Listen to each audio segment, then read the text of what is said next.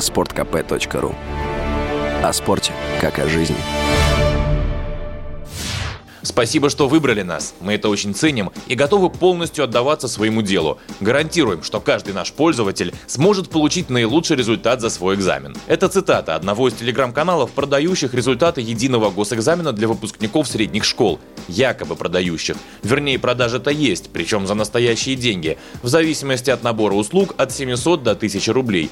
Но даже если отбросить в сторону вопрос личной порядочности и решиться сжульничать на выпускном экзамене, верить обещаниям телеграм дельцов ни в коем случае нельзя. После отправки денег по высланным реквизитам заказчик не получает ничего, а на самом канале пользователя блокируют, чтобы не мог писать гневные комментарии. Об этой схеме рассказали эксперты платформы Тинькофф Защита. Они выявили более 30 подобных каналов. Суммарное число их подписчиков более полутора миллионов.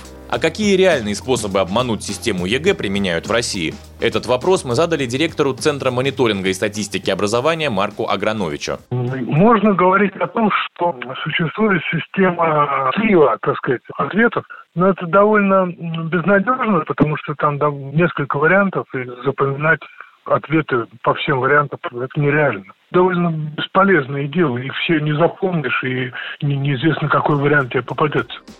И, конечно, ни для кого не секрет, что выпускников зачастую тянут учителя. Ради золотой медали, ради вузов, ради собственной хорошей отчетности. Раньше, до времен ЕГЭ, например, они устраивали работам своих учеников предварительную проверку и предлагали потихоньку исправить ошибки в сочинении либо контрольной. Оказывается, и для тестирования у них есть методы, сказал радио КП Марк Агранович править заполненные формы. Я говорю, что это очень сложно технически, но нереально.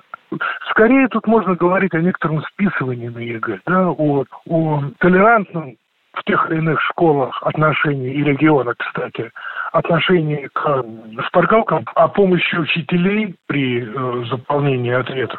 Вот скорее об этом можно говорить как о неком явлении.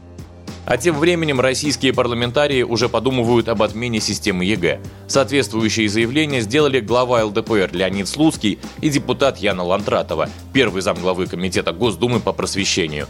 Василий Кондрашов, Радио КП.